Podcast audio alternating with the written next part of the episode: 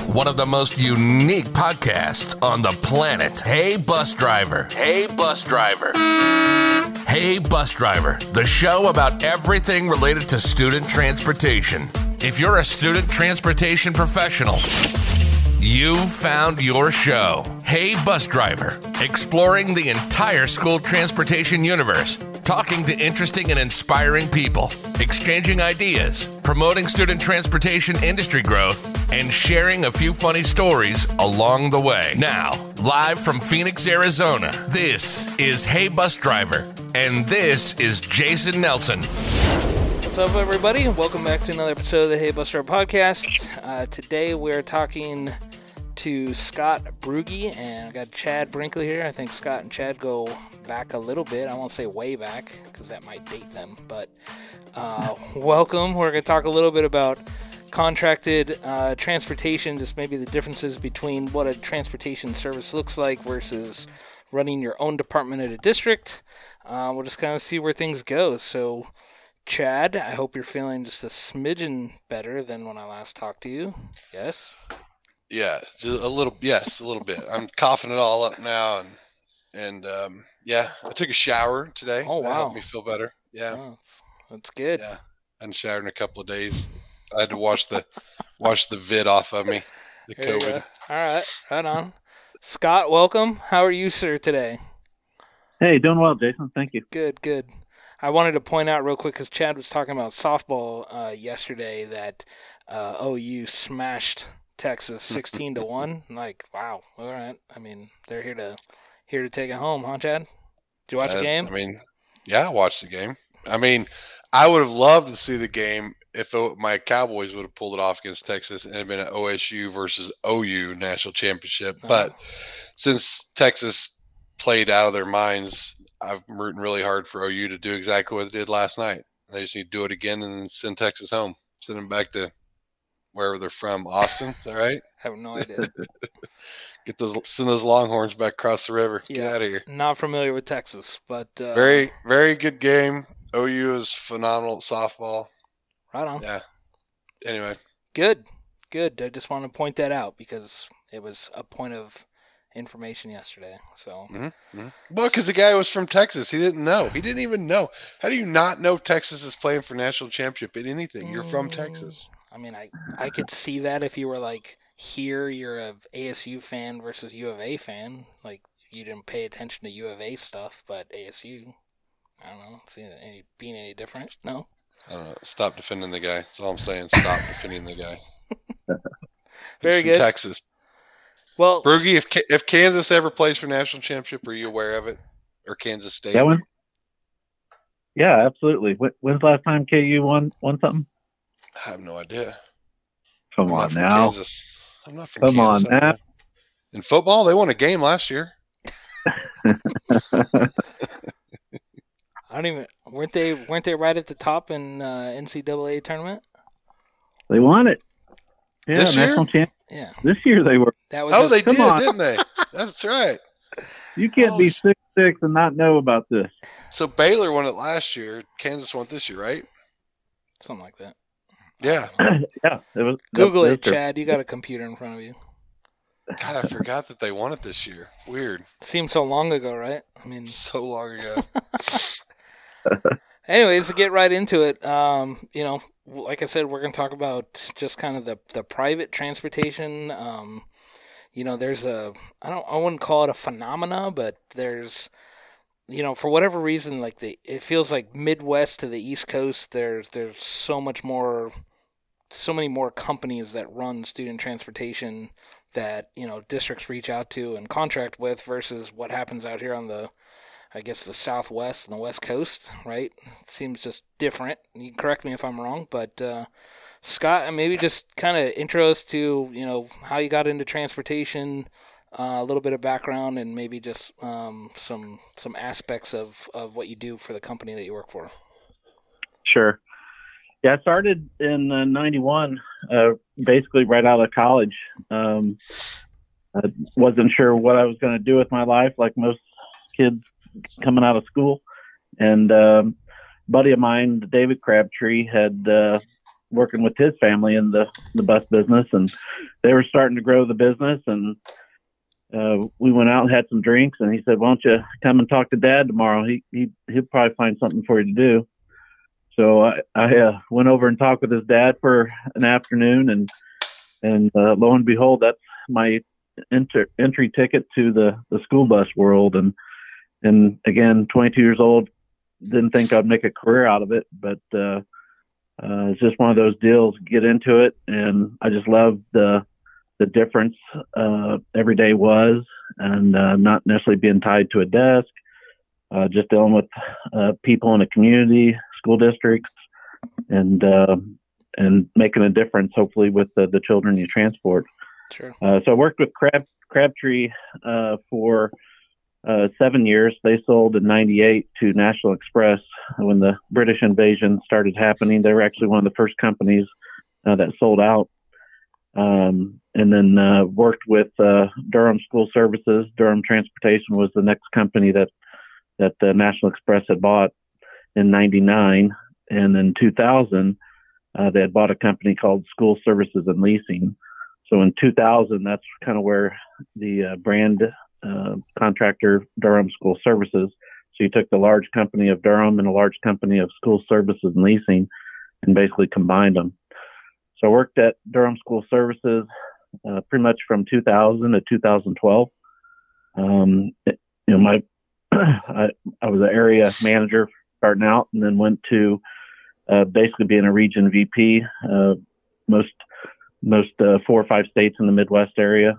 Uh, every once in a while, the states would change as as uh, we grew and as we maneuvered contracts around, had some restructure. But did that until 2012 when I had met Scott Kincaid a few years earlier when his dad had sold school service and leasing uh, they had operated about 3,800 buses in seven states. And when his dad sold, Scott was still in college. And and then uh, there towards oh probably 2008 or nine, I started dealing with uh, Scott when it came time to renew leases because a lot of the contracts that his dad had operated, uh, they had kept the facilities, bus barns, uh, in the family name. And uh, so as I renewed contracts in my region, I would uh, sit down with a, a, beer most most of the time with Scott Kincaid, and uh, we'd talk uh, uh lease renewals. And so about four years after doing that, Scott gave a call and, and uh, gave me an offer to come over uh, work with the family company of Kincaid Group, starting up first in the in the bus dealership world with Midwest Bus Sales, a Thomas dealer. Um, so they were. That's where you met me. yes. yeah. No, it, it uh, they were uh, small. Uh, I shouldn't say small. They had three states at the time, uh, but when uh, I came over, I helped Scott grow uh, Thomas or the dealership with Thomas in the three other states. So now they they've got six states in the Midwest that they represent Thomas for. And then uh, the contracting part of the group uh, started in 2011 and uh, just really hadn't grown. So in 2016, um, David Crabtree had gotten back in the business and was running his own contract. And I'd stayed in touch with David over the years, selling him buses through Midwest Bus Sales. And uh, we ended up acquiring David's company to kind of help get the contracting world grow, growing. And uh, and then from there we won some contracts, and then uh, in 2018 we uh, acquired another company, uh, Student Transportation Specialists, out of uh, Texas, uh, Louisiana, and New Mexico.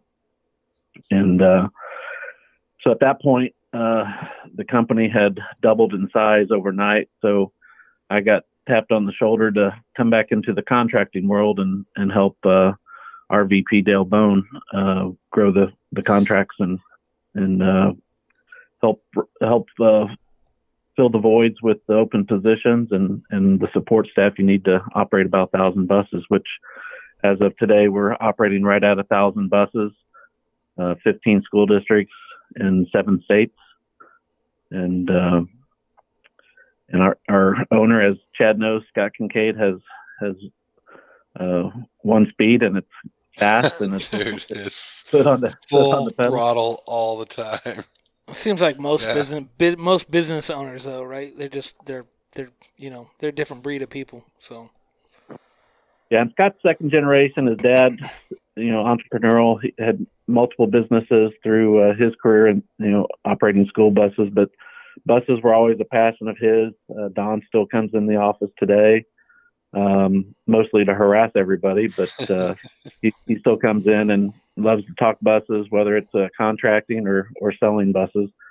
So he's still involved. But uh, Scott's Scott's running uh, basically the Kincaid group of companies, which uh, on the transportation d- division side, that's Midwest Bus Sales as the, the division, uh, Kincaid Coach Lines, which is our motor coach division, and DS Bus Lines, which is our our contracting division. um, It's funny you, you talk about talk about Don. You you mentioned coming out of college and going getting into the contracting side, getting the school bus side. The gentleman we talked to yesterday, same thing. You know, Josh yesterday he mentioned coming out of school, getting into it. And you talk about go back to like Don. Don got out of school, was teaching briefly, correct? And then he like went to work driving bus for a contractor, ended up buying the seven buses, that guy's contract, if I'm right, and then Yeah, the 3,800 buses and sold for, if you can imagine, a pretty little penny. But it's kind of neat that you, and we talk about Don and then Josh yesterday, getting out of college and getting into this this business. And I get the I get the question. I've gotten I've been in what 15, 12, 15, 14 years. I don't know how long I've been in it. But when people say, "What do you do?" I say, oh, "I sell school buses." They're always taken back. Like, oh, I never thought about that. I guess someone needs to sell them. Is so people don't think about the school bus industry as something that you could get, get into and make a career out of it, a pretty solid career, or you could be like Don and make a fortune out of it. But but uh, it's it's really neat to hear people that we talk to on this podcast that get out of college, right out of college, or even some of them, you know, shortly out of high school, get into this business and they've been with it for years because it's a good tight knit community. You know, you can learn a lot. You can move up. You can move from anywhere in the state, anywhere in the United States. You can go somewhere if you have the experience. You can move anywhere. yeah, it's it's the the school bus world. Yeah, you're right, Chad. The the endpoint of folks like me and and you know probably a handful of others that uh, started in the early 20s and have stayed with it. You know, I'm in my early 50s now, and uh, there, there's not too many of us that have stayed in the industry or or you know worked their way you know up through the ranks and and have gone through that or even you know stayed you know 10 plus years uh, after doing something else. Um, it, it's a tough business, um, you know, whether you're on the on the uh, school side, you know, operating your own buses, or if you're on the contractor side, you know, operating buses. Uh, the schedule's not conducive to a, a traditional family. Be at home, you know, work eight to five, and you know, leave your work at at work. Um, there's a lot of lot of facets of uh, weekends, nights, holidays, where where buses are moving and uh, phones have to be on, and and uh, you're always taking calls. Something's always happening. for sure. Because Jason, you you were let's see, you were in the rodeo, right? And then you got into school buses. Is that right, Jason? No, You were. I thought you were you were a rodeo clown or you rode bulls or something, and then you got into school buses. no, nothing like that. Construction Rem- man- construction management. that's then- right. which was I guess you could call it a rodeo. Um, but yeah, watching, you know, coming coming from construction right through the 2008 2010 you know recession era time frame and just watching you know times times were good when times are good and times are bad when times are bad so um, just transitioned out to finding you know like bus driving was only supposed to be in between an in between job it was I'll do this short term. It's got 40 hours benefits at the time, right? I mean, that was the the employer that I was working for, but I was also went from what clearing a thousand dollars a week in construction to making ten dollars and seventy one cents an hour as a bus driver. I mean, that's like that's a humbling experience, especially for a.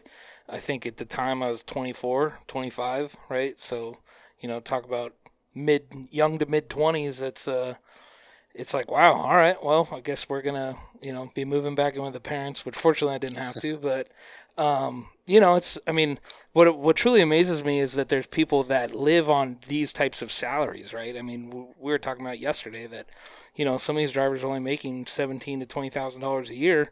Granted, they get benefits, but like, how do you how do you live off that? How do you make this work? And especially with fuel prices where they're going up now, I can't wait for next year if they stay where they're at to hear the the you know the call in you know not necessarily excuses, but it's a it's a viable thing.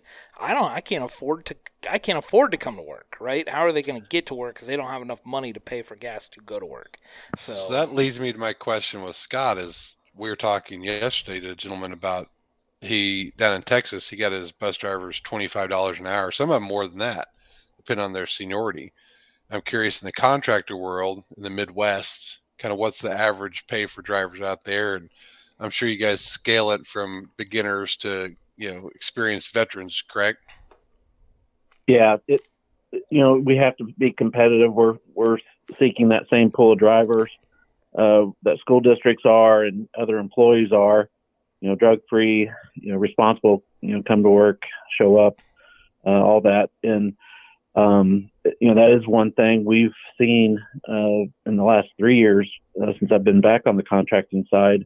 Wages um, needed more attention to be more competitive, uh, but at the same time, um, you know, you're, you're, dealing with everyone else that's uh, short employees, and whether that's sign-on bonuses, uh, uh, retention bonuses, um, you know, giving two dollars more an hour for X amount of experience.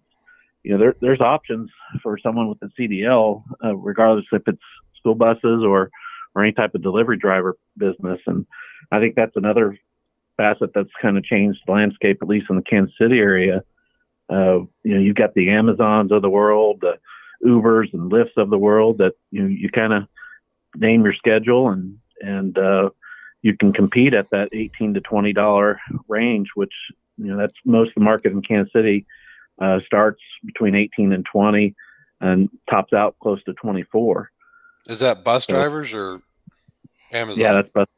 Okay. That well, it's both. A- Amazon's right there too, and and you know one thing with bus drivers, most of our uh, contracts and with routes, you know, they're not getting 40 hours a week, so they don't qualify for benefits. Um, so it's it is really tough if someone is supporting a mortgage or a car payment uh, in a family to do that on. So it used to be we're driving a school bus, you know, similar to you, Jason. It, it's it's a it's a fix until you find something else, or maybe it's a hey, I can do that early in the morning or in the afternoon, and I can either farm or do something in between. Yeah. And uh, we're we're really seeing a lot less of those people, and then you know, the retirement group too. You know, with COVID, I, you know, we lost probably 10% of our employees overnight that never came back just because of high risk because of their age and health. Sure. No, I, I think that I mean that's very much a real thing. I think across across the country, and um, you know, I think it's interesting. Just I, I guess I'm curious. Are you guys able to do you feel that you're able to be more competitive in the workplace than what maybe a traditional school district is because you you are in the in the business of making money and so you can make like on the fly adjustments without having to go through board approval or so on and so forth to, to raise wages? You know, that's a catch 22 two type of uh, answer, I think, because, you know, a lot of times, yes, there are things we can do, but if it's going to be significant, our two largest line items, or our one largest line item is, is driver wages. Um, so, you know, when you talk a dollar more an hour to, to impact, you know, that that's fairly significant when you're talking, you know, taking some of that out of the profit margin. Sure. Um, you know, traditional pro- profit margins between six to eight percent margin, and uh, so when you when you're talking, you know, a line item of a driver driver wage and staff wage, maintenance wage, typically you're talking 50% of your cost goes directly into labor, whether that's driver, staff, or or technicians. So you know, with the other uh, fixed and overhead costs as bus payments, insurance, fuel, all that stuff. Uh, yeah, looking at something to cut, you you kind of scratch your head and say, okay, what do we do now? Sure. Especially with cost of buses going up, cost of fuel going up. Um, right. It's it's yeah, it's all coming from somewhere, and I I totally get that. I guess I you know the lead into is like what is the I mean what's the drive for a school district to to reach it? You know to, to almost. I mean, some districts do where they scrap all of their transportation and say, you know, we want a company to come in and do all of our transportation versus help us supplement, either provide drivers when we're short or, you know, do these 10, 15 routes, so on and so forth. Like, what's the, I mean, what have, what have you found over the years that's kind of the motivating factor that they just can't staff or they, they want to do it more efficiently or, I mean, kind of, can you talk about that? Yeah. Uh, so the main piece is a lot of schools, you know, from a, what they're looking for um, and what we see from an RFP standpoint is schools that already outsource. So, you know, maybe they're with the first student or an STA or, you know, a, ABC company. Um, and they just had a poor service, whether that's they've been short drivers or uh, accidents or their fleet keeps breaking down.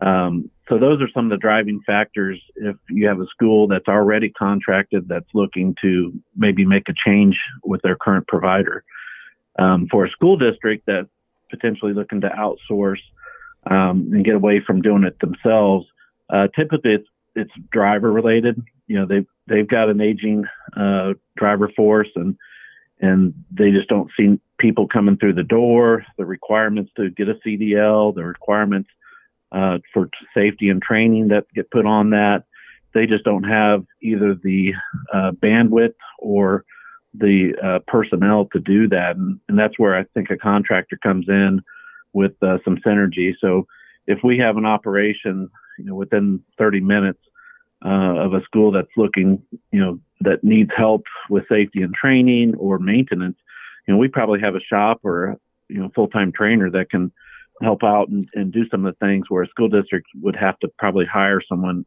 uh, and put them on full time. Sure. So there, there's shared costs, I think, from our side that, that we get involved with as we look at grouping of uh, schools that are nearby one another, whether that's sharing of, of drivers, sharing of safety support, or, or technicians.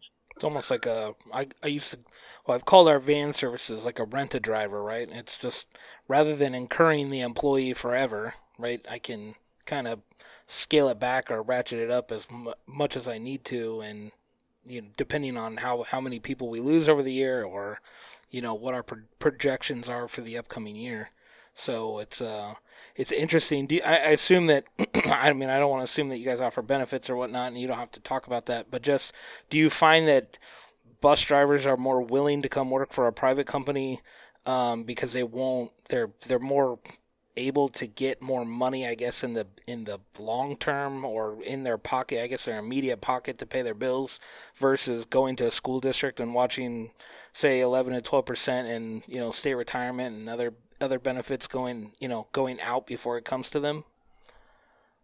You know, I think it's mixed. I think you're always going to have those drivers that are chasing just, you know, what's my take home pay, um, but others, you know, seek out to uh, be part of uh, a, a, an employer piece where in a school district, from what we've seen and as we've hired folks away from other schools in, in the area, uh, it's, you know, they're kind of forgotten because there's so, you know, teachers obviously get the, the biggest amount of attention uh, in a school district and the school bus uh, employees, drivers, monitors kind of get the second fiddle. So when when a, a contractor comes in, I mean that that those are our employees. That's all we do, and uh, they get a lot of focus. And uh, we hear a lot of people uh, as we take over a contract saying, "Man, you guys listen. You have people to do this." You know, when we'd have to go up through the assistant superintendent, you know, we'd get a lot of lip service, and then we'd never hear him back from the guy, yeah, or the gal. So it, it, I think that comes into play, and and you know, too, you know, part of our retention efforts, and you know, we spend quite a bit of money on recruiting, but we also spend quite a bit of money on retention. Um, and I think that's a lot of contractors try to do that. Uh, I don't know how schools do a lot, but you know, m- monthly luncheons. Um, you know, this past year we we kind of launched a campaign, kind of local localized incentives, where we gave everyone a bucket of dollars based on how large their location or how many employees they had. And uh, we said, if you want to raffle, let's say um, one of our larger schools got ten thousand dollars. If you want to do a one-time raffle and a driver gets ten thousand, or if you want to, you know, spread it out each week or once a month, and someone gets a, a TV or an iPad or something like that. Sure. You know, just to engage the employees to uh, show up every day, and obviously with everything they were dealing with on the buses with the kids and the masks and and uh, just the hectic schedule of you know whether it was a hybrid schedule that someone you know every day was somewhat different because of uh, what schools were open or, or what schools were closed. Which, Well, which- and retention is a big deal. The, the last podcast, the guy was talking about when they the district raised their pay to twenty five dollars an hour. One of the things he took to the to the superintendent and everybody showing them that what he said seven thousand dollars to replace an employee. I mean, you well, have to, seven yeah, thousand to train the the training costs that goes into the employee training with yeah. diesel and, and all the different you know the time and, and effort and money and, and tests and whatnot he figured around seven thousand dollars so you take that over you know 20 drivers a year that's the money that you could put towards an hourly wage and just help retain them and, Sure. and keep them around so i'm sure scott you guys are into the same thing as far as retention i mean it sounds like you're doing similar stuff keep keep the drivers happy keep them around do stuff that Amazon wouldn't do for them, or you know, just a regular school district wouldn't do for them. Yeah, that and that is key. Um, you know, especially, you know, I, I know when COVID first happened, um, you know, we we wouldn't let the drivers in the in the uh, facility, um, and uh, and and once we did open it back up, it was limited numbers and you know chairs with no tables, but we had chairs and chairs were spaced out, and so now that we've kind of somewhat gotten back to normal to to have little get-togethers and do stuff it- it's been key. And uh, we've heard a lot of positives from our group and we've done some other stuff uh, this past year. Um, you know just knowing that you know everyone was dealing with something in our drivers uh, groups and driver rooms our our managers became uh, part-time therapists um, you know dealing with uh, certain drivers issues or their family or or just being scared and you know wondering what's happening in the world. Uh, we, we end up uh, launching a uh, chaplaincy program. We hired a company called Marketplace Chaplains, and um, they're nationwide, and they're able to go out to all of our locations and once a week and just show up. And uh, whether you're faith based or not, they're there to talk to you. And if, if there's help because of mental uh, anguish or or a, a family crisis, they're there to help provide resources um, and and you know basically just care. It, so you know a lot of companies have a an employee assistance program EAP, uh, but we saw this as a better opportunity to have folks come in and uh, basically just love and care for our employees uh, because our managers sometimes were either ill-equipped or too busy dealing with you know ringing phones or or dispatch radios or trying to find enough drivers you know to cover afternoon routes. yeah I'm I'm I'm picturing Dell sitting down counseling somebody. You felt you felt the love, right? Yeah, yeah, I'm, I'm picturing that. Ugh. No, but on a serious note, I, I mean, I think that that is important. There's one district uh, here in the, in the state that that mentioned something similar to that, where they were having, you know, some type of um, not necessarily therapists, but people that were coming in to, you know, be able to be available if they wanted to go into a room and just you know talk about what they were feeling, or, you know, I think that you know. I think didn't we just come out of last month mental mental health awareness month was Yeah. uh, was May so you know just that stuff that's important right uh, and again i think these uh, our bus drivers our transportation uh, administrators school district or private are all dealing with you know several levels of of stress right? Whether it's on the bus kids and parents whether it's you know staffing budgets budget reductions um, you know their own work schedule and they just feel like they're forced like there is no out there is no option. And heaven forbid i take a personal day or a vacation day to get away and reset myself like there's just so much work and there's not enough help to you know to, to clear it so i i think that's you know kudos to you guys for for bringing um, bringing them in just to you know just to help with that Yep. Now it, it we've launched it in February, and and we've had uh, just we did a quick little survey to kind of gauge the first quarter, and you know, one, does everyone know about it? And, you know, we launched it during safety meetings because that's the, the the time you have most uh, drivers, uh, you know, at least hopefully li- trying to listen to what's the message is. Um, but uh, we we just surveyed them and kind of uh, not ask them what their troubles were or what they talked to them about, but just say, you know, hey, these folks are here. Uh, you know, they're, they're they're not here to you know share or gossip of what's going on in your life. There is confidentiality about, it. Um, so, you know, there's some skeptics out there, and of course, anytime you talk uh, faith-based stuff, that's you know, there's always uh, those out there that you know want to have their own take on uh, sure uh, what that what it's made up of. But you know, I would say by and large, it's been well received, um, just from the comments I was reading from the survey.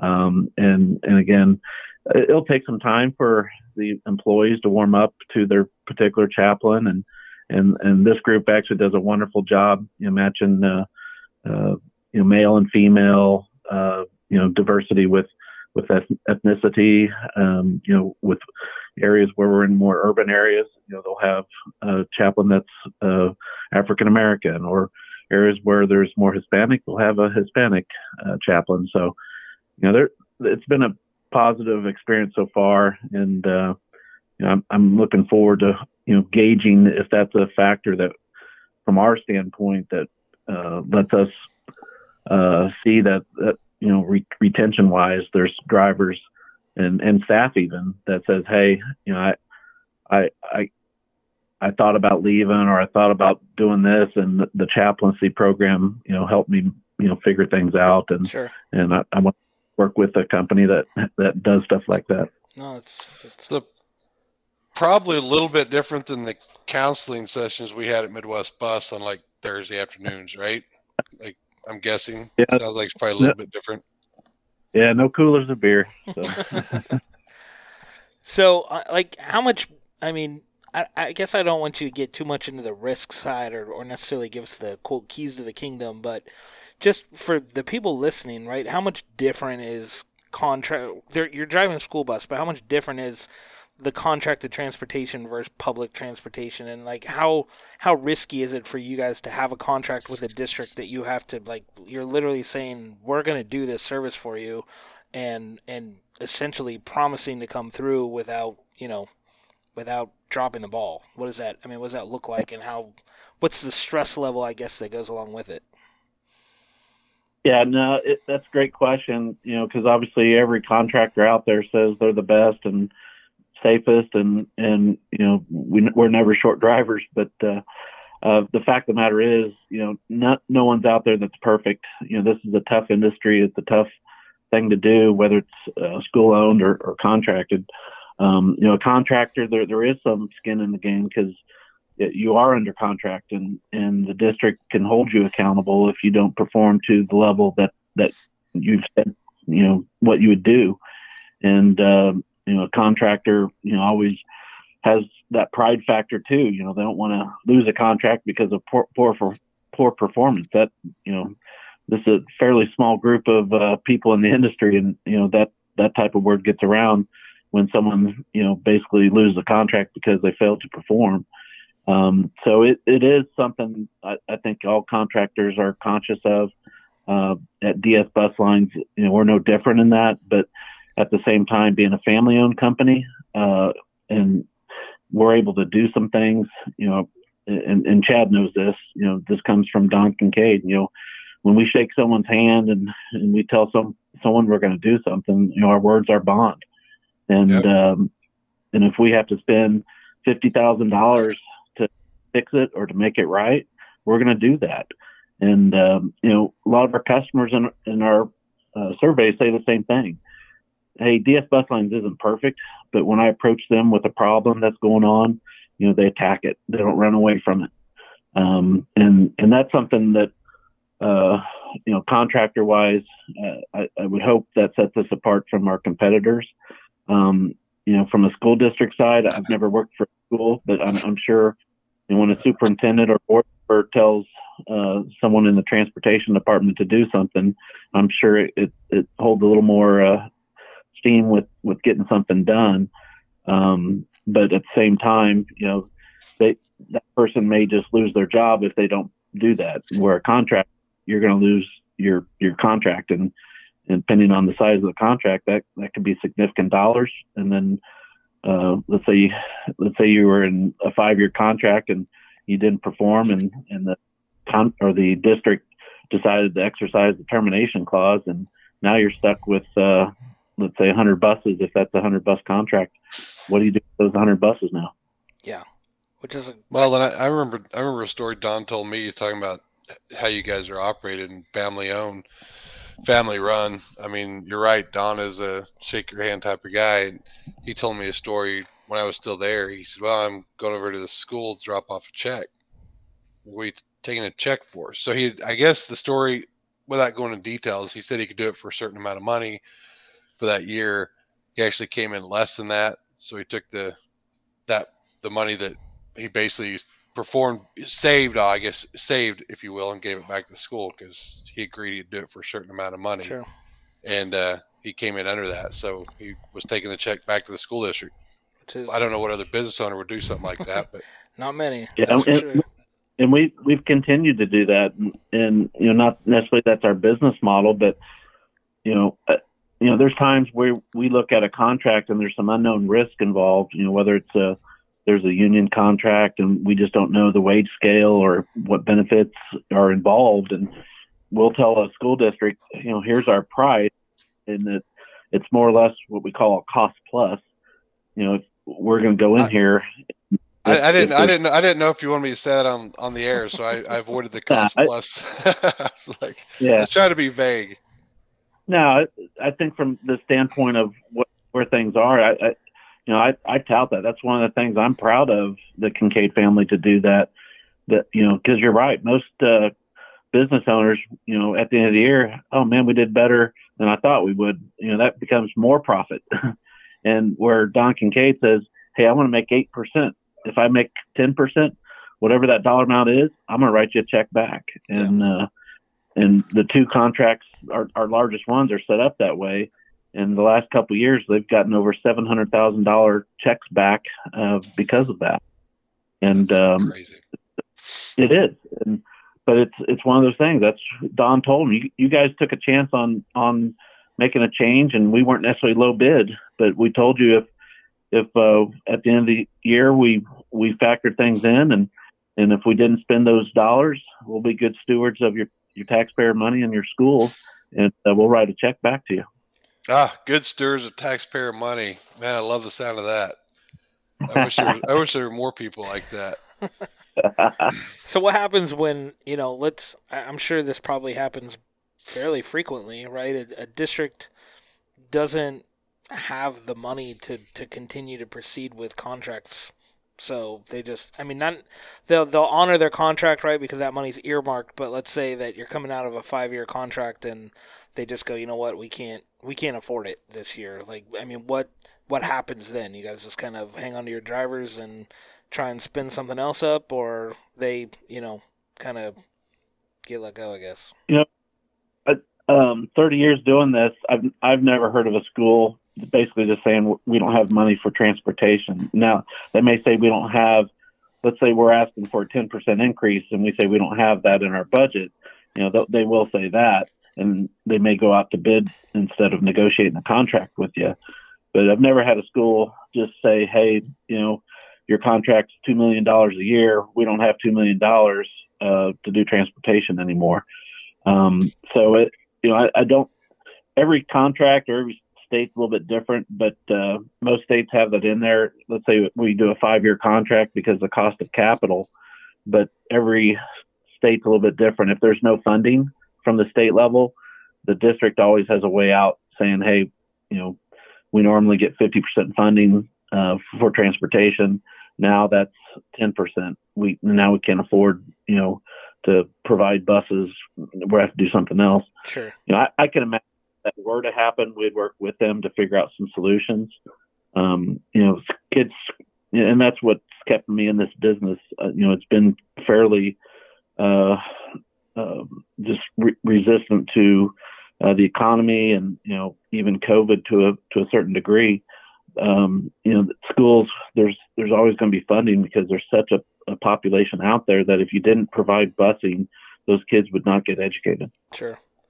So you talked. So- to, go ahead. Oh, go ahead. No, go uh, ahead.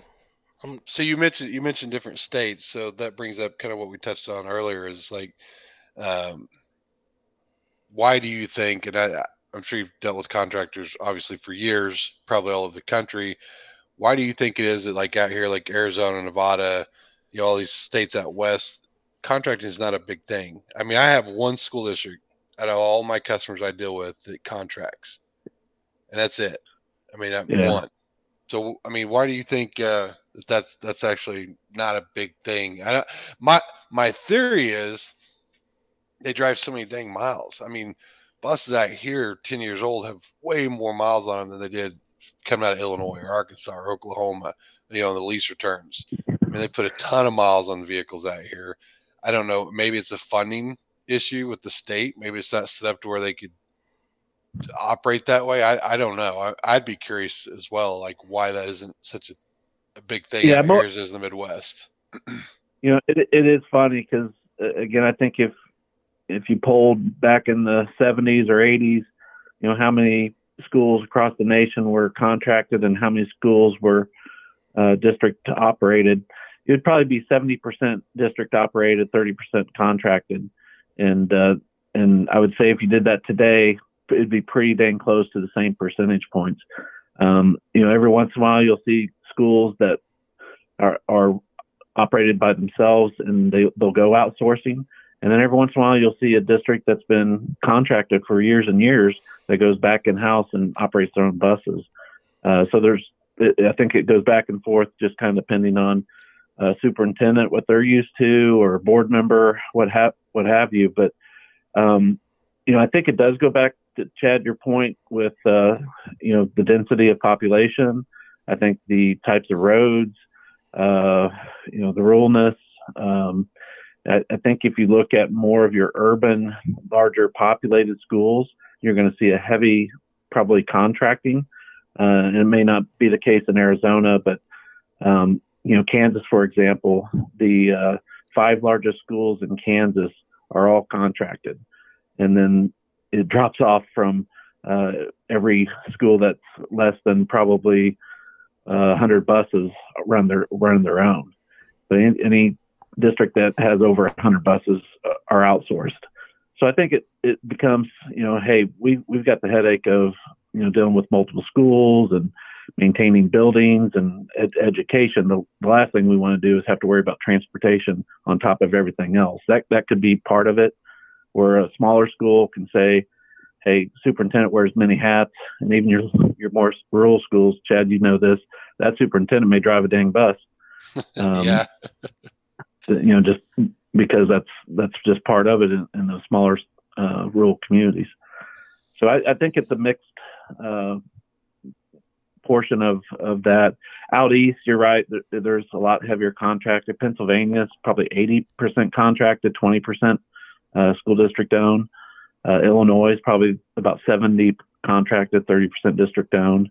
Um, I think it kind of goes back to there may be some funding or there may be some I don't know back in the day there may be a company that that really incentivized some schools to to make that switch and make that change. And uh, as I've learned over the years, a lot of schools once they get used to something, uh, they don't want to make it make a change. And and whether that's running their own buses or or outsourcing it. Do you think that? well, you, do you- well, and if you're if you're a larger district, how do you go back? I mean, you running say 50 buses or 100 buses. How do you how do you go back? How do you say I mean, we're gonna get out of contract and we're gonna go buy 100 new buses and and a bunch of employees and outfit our shop to Right. to maintain these buses? Yep. No, that that's another great point because yeah, you, you you you know districts even whether they're capital, you know, a, a Shawnee Mission 200 bus, you know, are they going to have 30 million dollars to go and, and buy buses? no. Do you think that 30, you, 30 million. What type of buses they buying? do Can't you, get do can't you get think that many buses for 30 million they're anymore. buying Blue Birds? Do you, Uh, whatever. Shut up. do you do you think that unions and uh, right like Arizona's a right to work state, right? We don't have any unions here, so there's associations. But do you think that that partly play might play into maybe the more willingness to the district realizing that they maybe don't have the or, or want to deal with the workforce and the salary rate that goes to those types of positions, so they'd rather just hand it off to somebody that, that you know like a business to manage it? You know, I, unions, um, at least in the Midwest, aren't as prevalent probably as you know East and West Coast. Um, so you know, we there are school districts that have unions for their bus drivers, and there's obviously contractors. We've got two union locations, um, but it's because we inherited them as we took over from another provider, and um, you know, basically hired the the same driver pool. Uh, so we inherited the the union and the right to bargain with them. Um, you know, but but Kansas is also a right to work state. So while it's a union uh, shop, it's not a closed shop. So out of 300 employees, let's say in Shawnee Mission, you have uh, close to 30 drivers maybe that are actually paying dues. Hmm. Okay. It's yeah, all of them are represented, but you know, right to work and and you don't have to you don't have to pay dues. It's it's elected. Interesting. Seems like those 30 are getting screwed, man. yeah, for sure. Uh, so I'm just looking here. Um, yeah, look at the outline. What what do we miss on the outline, Scott? You're, know you've you're, got you're not really in. stepping in and helping out as a co-host there, Chad. I just asked Scott what's on the outline. I was going to say Chad Chad doesn't follow a script. I no, don't he, follow the he certainly does it. Uh, but for so, um, yeah, Scott I mean, knows I, that from I, experience. I'm just you know interested because I think here, right, like Chad said, there's only one, maybe two districts that I know of that really heavily use, um, you know, contracted bus service, right? I think Durham, uh, at least one of them. I know First Student's here operating, um, but you know whether they're operating through charter schools or whatnot, I feel like more of our districts are are used to using or are more apt to using like van services. Do you guys offer things like that, or are you strictly in the in the bus side? No, we we do a little bit of everything um, as well. You know, predominantly school buses, but uh, for schools that have uh, uh, utilized vans, um, you know, we run those too, or at least lease those to schools if they have uh, uh, folks that drive them. Um, you know, whether it's shuttle them, you know, from school to school, certain kids because of of classes or because of special needs. So we, we do it all as well. Um, you know, that's probably the other thing with with contracting that that schools uh, benefit. You know, you can make it what you what you want it. So if if the school says, hey, you know, the home to school stuff is really where we stub our toe. We're just not very good at it. We want to outsource it, but you know, we have a lot of coaches and we've got a lot of folks that like to drive the activities. Um, we'll keep some buses for that, and you guys do that. You know, that's something that we negotiate through, and uh, and and what, what I'll tell you is a lot of times it may start out that way, but after a year or two, uh, you know, just trying to find the rotation of drivers for activity trips becomes a hassle, and then most schools basically say, okay, you can have that part too. Right. It it almost like they once they see how well it works, it's like, well, we don't want to deal with it anymore at all. Yep, yep. And, and same thing, you know, sometimes uh, special needs, you know, uh, because of funding, maybe they get more funding through special needs, so they'll outsource that, you know, because they get more reimbursed dollars back, uh, whether that's state or federal, and uh, they'll keep the regular routes themselves. Um, so it, it's you, you can really tailor make it to what your district's more comfortable with, um, and we even have schools that uh, basically provide the fleet. Uh, just because, like Chad said, you know, what if three years later, you know, this isn't a relationship we want to be in? We still want to have our own fleet. Uh, we'll do we'll do uh, basically managed contract where uh, the district will provide the fleet, the insurance, and we'll we'll do the drivers, maintain the buses, maintain the routes. Um, so it you can really tailor make it, and it's just not a full service turnkey for everything. If there's a part of the business that that uh, may be co- more conducive for the district to continue uh, by themselves, um, you know, that's always an option for us to to talk about. Right on. So I want to go ahead, Chad. I know Chad. No, no. Chime in, please. Chad. Hit it. What do you Nope. got? Nope. Oh, all right. Well, uh, just transitioning kind of away, maybe more on a personal note, or or um, what would you say you're most excited for for the future of student transportation as it evolves? I should ask my question. you know, I I uh, I do see there's going to be more opportunities. I think there are going to be schools because of cost pressures. Because as Chad knows, the pricing of school buses are going up. Um, uh, labor is is always going to be a strong consideration. Um, you know, just with uh, uh, trying to uh, staff drivers. So I think you're you're going to see some schools, you know, try to figure out you know what that looks like. I've I've seen a couple RFPs already uh, this past spring. Um, not necessarily looking for uh, us as a contractor or other contractors come in and take over, but you know they've they've spent the last year being 15, 20 routes short, and they you know they'll operate the other 50 routes, but they're going to you know outsource the other 20 uh, just because they've they've been traditionally short all school year. And so I think that's going to be an option where you, you may see a school district that runs half the buses and a contract that runs half the buses. Um, so I think there's going to be uh, uh, various options out there. I think as as uh, school districts uh, become more challenged with costs, I think there's going to be some conversations of how to look at some co-ops even where various schools and said, "Hey, I, I've got a bus barn. You all have a bus barn, and you're 20 minutes from from us. Let's let's figure out how to have one bus barn and not have to have all that expense. And we'll, we'll hire a contractor to basically come in and and do all the routes where they can share spare buses, they can share you know safety and training people, shop people, and there, there may be some dollar advantages to uh, potentially save dollars." Chad, do you want to go with your question now? Yeah, sure. Yeah, thank you. Um, so it's it's totally off the topic of where you guys were just at, but it kind of goes back to the driver and the and the bus part. I just want to run this by Scott because I've known Scott for quite a while and and uh, worked with him on selling a lot of buses out in Midwest. Sounds like he's teeing you up, Scott. I'm, I'm teeing you up for Scott. So I've got an idea for a business, a business plan. We ran this by a few people on the podcast. I want to know your opinion. So as I sell buses, I'm working on a, a side hustle, a side gig to, to complement the buses where you buy a bus, you go through a like a three ring binder and you pick out a driver that goes with the bus. So I sell a driver with a bus. I'm trying to trying to figure out for sure if that falls under slavery. I don't think it does, depending on how I set it up. But so my idea is to sell a driver with a bus. That I should sell almost every bus in Arizona after So- that. so Once, I, wait. once I figure that out. I've thought about this before Scott answers. I just it, I had this epiphany. You're talking about AI that comes in, smart intelligence, robots that drive a bus. You can do that without having to, you know, cross over any labor laws. No, I'm talking about bus drivers. AI.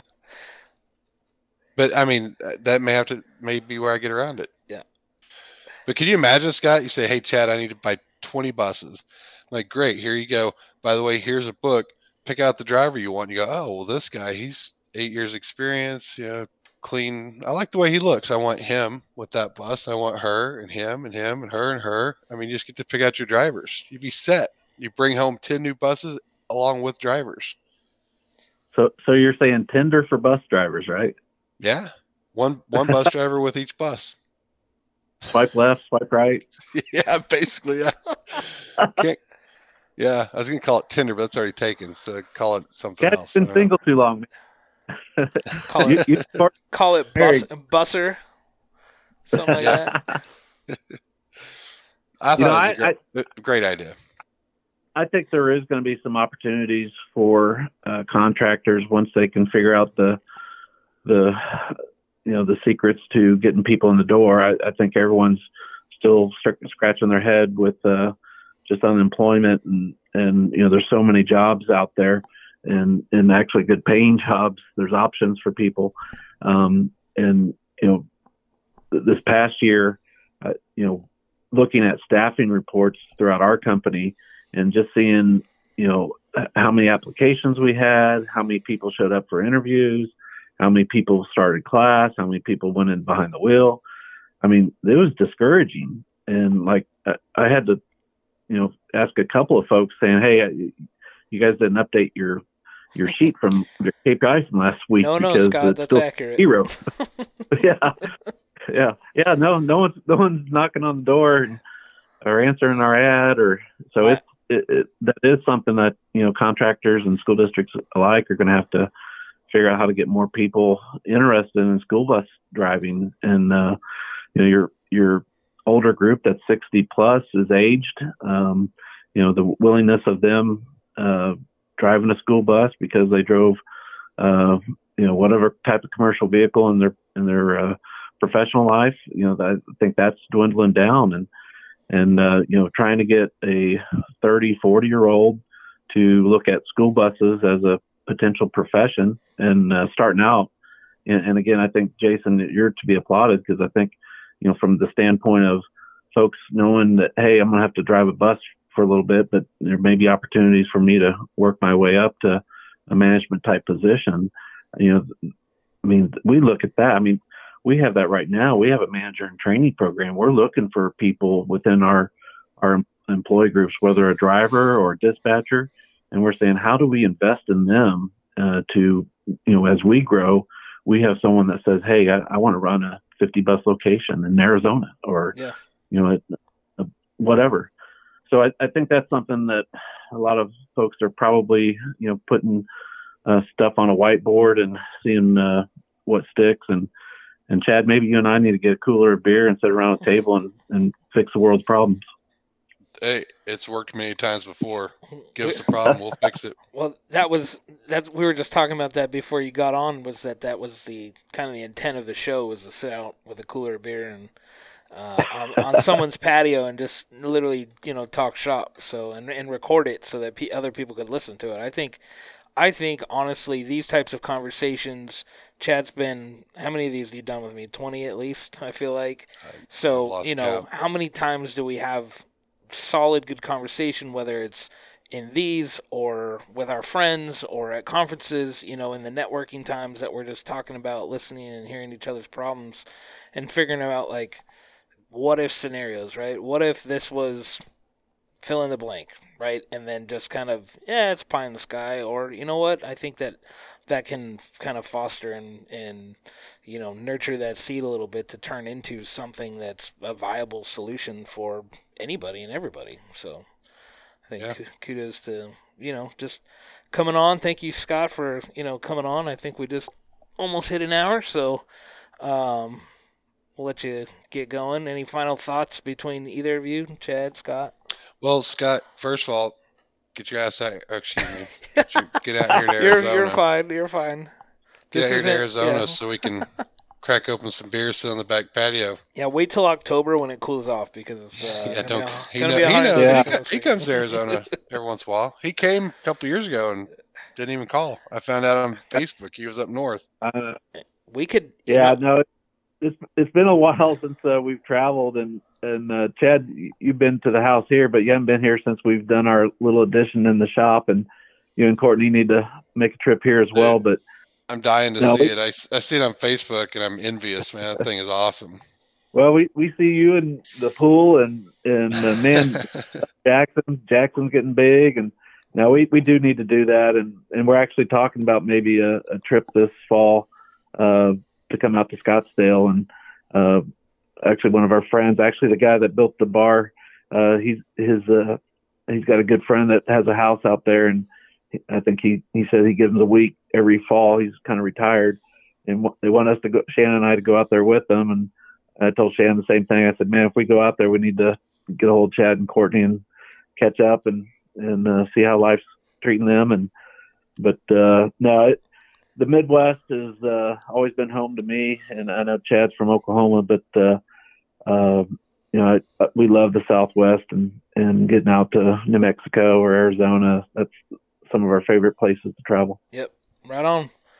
Well, I like I said, appreciate you I think this is going to wrap up for me and Chad, at least going into TAA. Hopefully, we'll do one live while we're there. Not live, but recorded. But yeah. Yeah, for sure. Those are good so, ones. So, uh, you know, we'll have to I'm, I'm on my game at those, Scott. Make sure you tune into those. well, uh, how many bourbons do you have to have before you do them? Three. Three bourbons. right on. Well, uh, again, appreciate all of you uh, tuning in. Hopefully, you guys find this, um, you know, valuable, especially for the ones that are uh, looking to explore how to offset their, you know, their driver shortage. I know it's a real thing right now.